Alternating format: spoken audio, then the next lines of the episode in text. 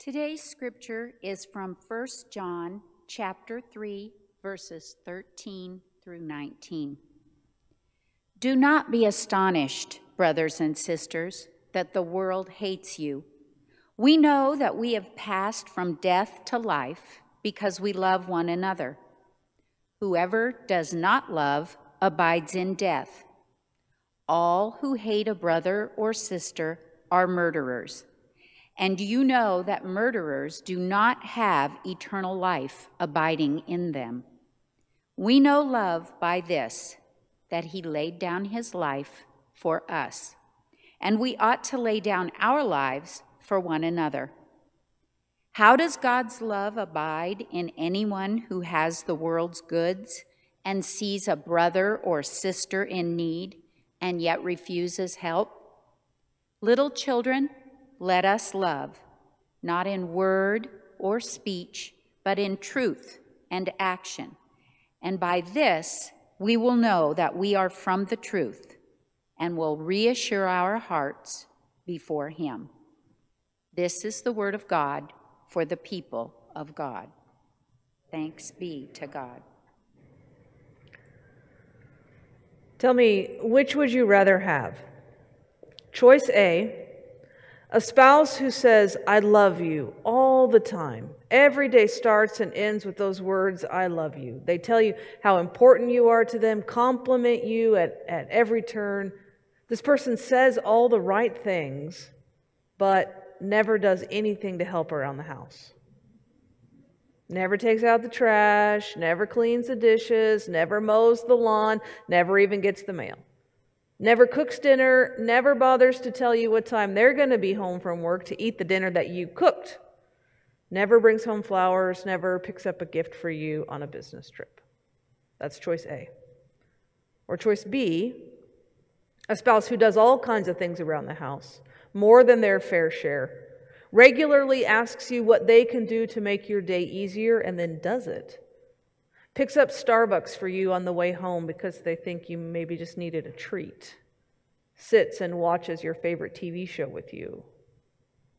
But this spouse isn't so good with words and might only say, I love you once a week or less.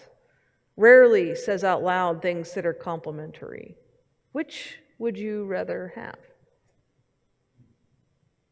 Or try this choice. Choice A a friend who says that you are the most important person to them in the world. They call you their best friend to other friends. They talk about how much you've done together, how the world just wouldn't be the same without you.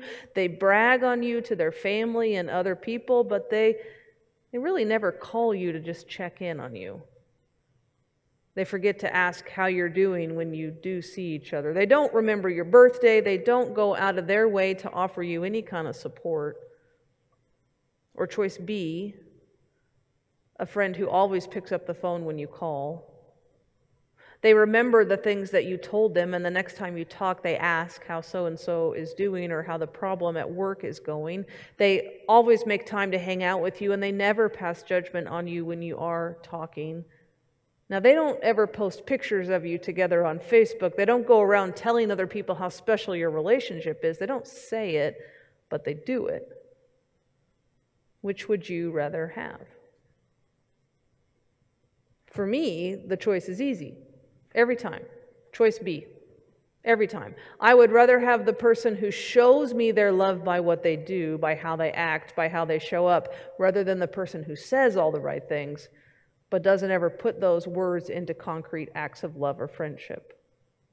Now, of course, those choices are a bit manufactured. Hopefully, we have people in our lives, spouses and friends, who can say that they love us and also show it to us by what they do. But if I had to choose, I would choose action over words any day. Now, I think the writer of 1 John had something similar in mind when he wrote, Little children, let us love not in word or speech, but in truth and action. We've been talking for the last few weeks about how we are deployed to make a difference. After we explored the depth and the breadth and the width of God's amazing grace, We realize that this grace that God gives us is not just for our own benefit. God showers grace on us without us deserving it or earning it or any way, but that's not the end of the story.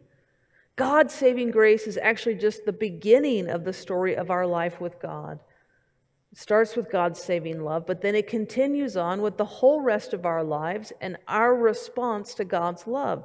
And that response includes as a central theme, as a key part, our acts of service to others. We're saved by grace. We're sent then into the world in Jesus' name to make a difference in the lives of other people. Now, two weeks ago, we talked about how service is our path to greatness. Just like Jesus came to serve, he asks his disciples to be people of service. And then last week, we explored about how we're doing this service together on a team. It's not just us alone, but we're adding our gifts to the gifts of the team, doing good together in the world. Today, the last week of this series, we come to a pretty simple observation, and that is being people of service means actually doing something, it means taking action, it means taking action.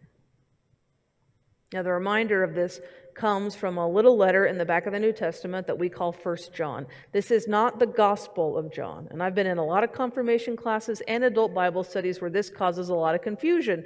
And I understand why. Because we have this big gospel in the beginning of the New Testament called John. And then, confusingly, we have three little books in the back of the New Testament also called John, which is why we call those First John, Second John. Can anybody guess what the third one's called?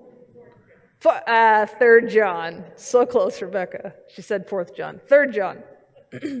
so these short little letters, letters were written sometime in the second century of the church's existence, most likely written to a community that had based its life around the Gospel of John.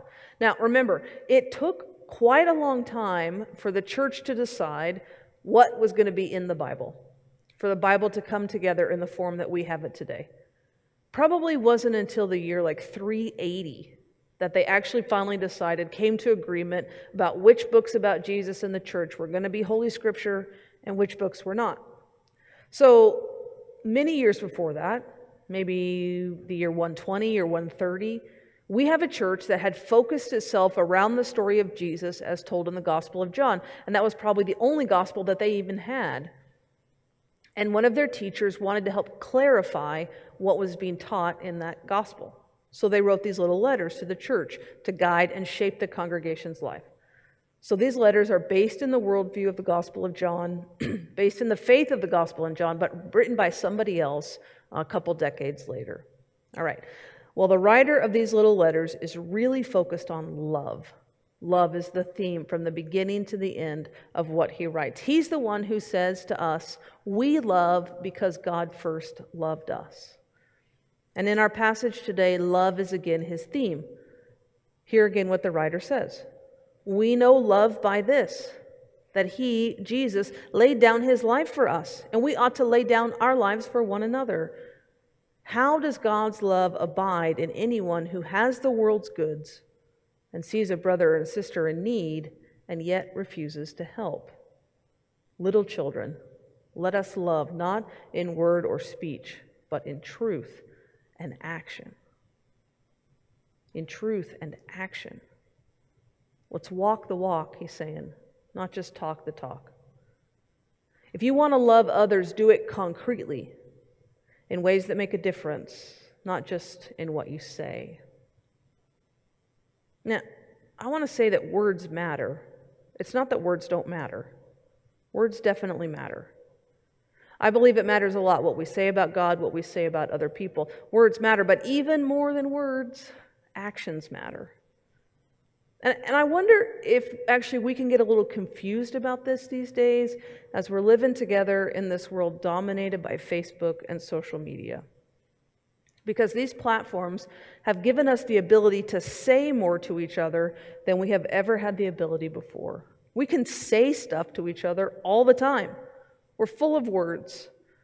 But Facebook and social media, other platforms, they give us very little ability to do anything in harmony with what we say.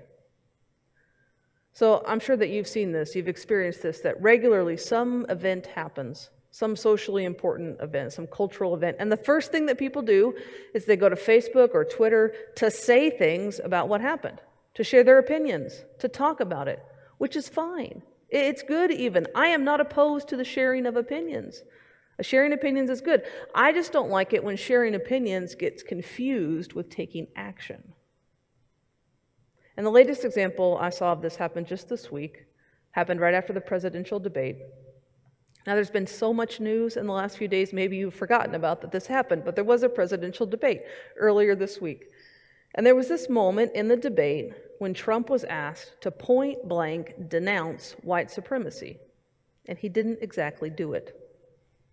He tried to clarify his comments a few days later, but there were some days there in the middle when things were kind of fuzzy about how he wanted to actually respond to white supremacist groups. And I wonder is your blood pressure rising right now? as I talk about this? It's hard. It's hard, but just hang with me. I saw a lot of people declaring in those days on social media that every pastor, they said every pastor of every church needed to immediately denounce white supremacy, presumably on Facebook or Twitter.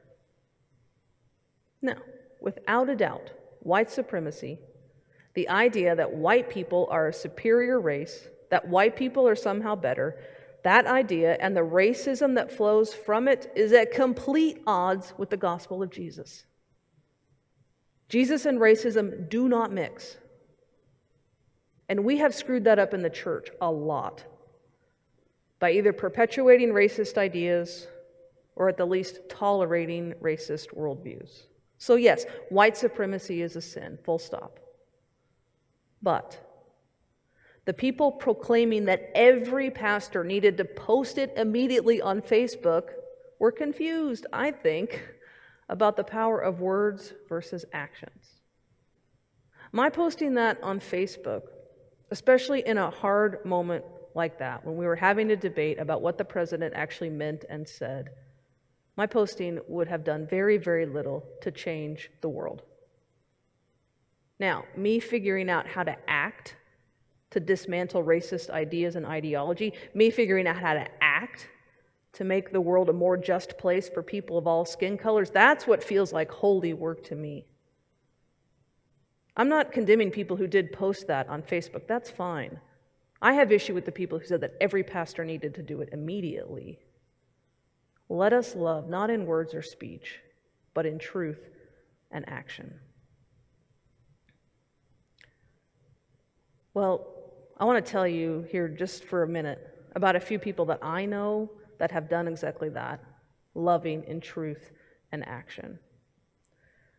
First of all, there's Harlan, who's actually a retired clergy person, so he's done his share of talking about love, about God's love, uh, used plenty of words, but he also puts it into action. Every year around this time, when it's open enrollment for Medicare Part D, Harlan goes to the church every Tuesday and Wednesday so that people can come and get help deciding on which plan they need. Anybody who needs to can come, and he will sit with them at a computer for as long as it takes to go through the whole process and help them enroll in the best program possible for themselves and get the best health care coverage that they can get. Harlan and his wife, they also, when they were in their late 60s after retirement, they took four little kids into their home, great grandchildren of theirs, whose mom was in and out of prison and uh, couldn't take care of her kids. Harlan, loving in truth and action. And then there's Janice. Janice was a librarian as her career, and she is the gentlest, the kindest person that you're ever going to meet. Just exactly who you would want to see in the library when you walked in with uh, needing some kind of help. And every month, Janice makes sure that everything is ready to go for the Bridges of Hope feeding program, uh, a ministry in Kansas City, Kansas. See, once a month, people from Janice's church take a meal down to feed these folks in KCK at another United Methodist church. And lots of different churches do this through the month, and many of those churches, they manage to put together a meal of cold sandwiches and potato chips. But not Janice's church. Janice makes sure that her church takes a hot chicken casserole, that it's fixed each and every month and sit, sent down piping hot to Bridges of Hope. Now, the casseroles are cooked by individual church members in their homes on Sunday morning, but Janice, Janice makes sure that all the ingredients are ready. So the week before the people go down to Bridges, Janice sets out the pans, she sets out all the dry ingredients, and at the last minute, she pulls the chicken from the freezer so everything is ready for the cooks to take home. Janice also stands up in front of the congregation with one of those empty pans anytime more cooks are needed to help recruit people to be a part of the program. She makes sure that those casseroles are prepared and ready every single month so that people in Kansas City, Kansas have a good hot meal. Janice, loving in truth and action. And then there's Oliver. Oliver's mom called me one afternoon to ask if she and seven year old Oliver could come by my office. Sure, I said. So Oliver walked in with a Ziploc bag full of bills and coins and he plopped it on my desk. What is this? I asked. And Oliver's mom told me that every time that he's given money as a gift, either for his birthday or for Christmas, he divides it up into three jars that are in his room. One jar says save, one jar says spend, and one jar says give. And the give jar in Oliver's room had gotten pretty full, so they decided to give it away. And Oliver's mom asked him what he wanted to do with it, and he said he wanted it to help feed hungry people. So they brought me the money and they said, Do you have a way for that to happen? I said, I sure do. Janice needs money to buy the ingredients for the casseroles to send down to Kansas City, Kansas. And uh, explained all that to Oliver, and he said, Yeah, I think that'd be fine. So I said, Oliver, how much money's in your bag? Did you count it? And he did. He told me there was $34.68. Oliver, loving in truth and action. Loving in truth and action. It is the call of Jesus. It's our part of the contribution to the team. It's the simple instruction of the scripture. And we do it not out of obligation, not out of a sense of drudgery. We do it as an act of love our acts of service are a pathway to joy and hope and fulfillment. They are a part of making our faith a part of everyday life. Our acts of service help us live holy lives, they help us grow in righteousness. So, what I want to challenge you to do today, this weekend, I want to challenge you to make a service plan. A service plan. Maybe in the last couple weeks, you have heard people talk about making a voting plan right? How are you going to make sure that you can vote between now and November 3rd? Don't leave it to the last minute to try to figure it out. Have a plan. Okay, well, this is similar. Don't leave your acts of service to some kind of random chance. Don't just hope that you get a chance to show your love through service. Have a plan. So, my challenge to you is for the month of October, make a plan. Do it this weekend with your kids or with your spouse, or just sit down at the dining room table and do it for yourself. Pick a number Pick some number of concrete acts of service that you want to accomplish in the month of October. If you're nervous about it, just pick the number two. If you're feeling ambitious, pick 10 or 15.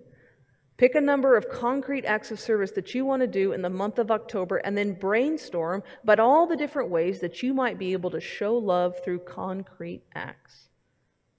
Pick a goal and then come up with ideas to put your love in truth and action.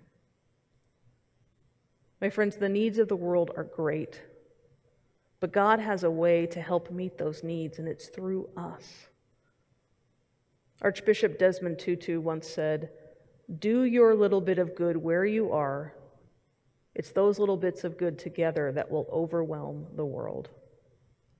May it be so. Amen.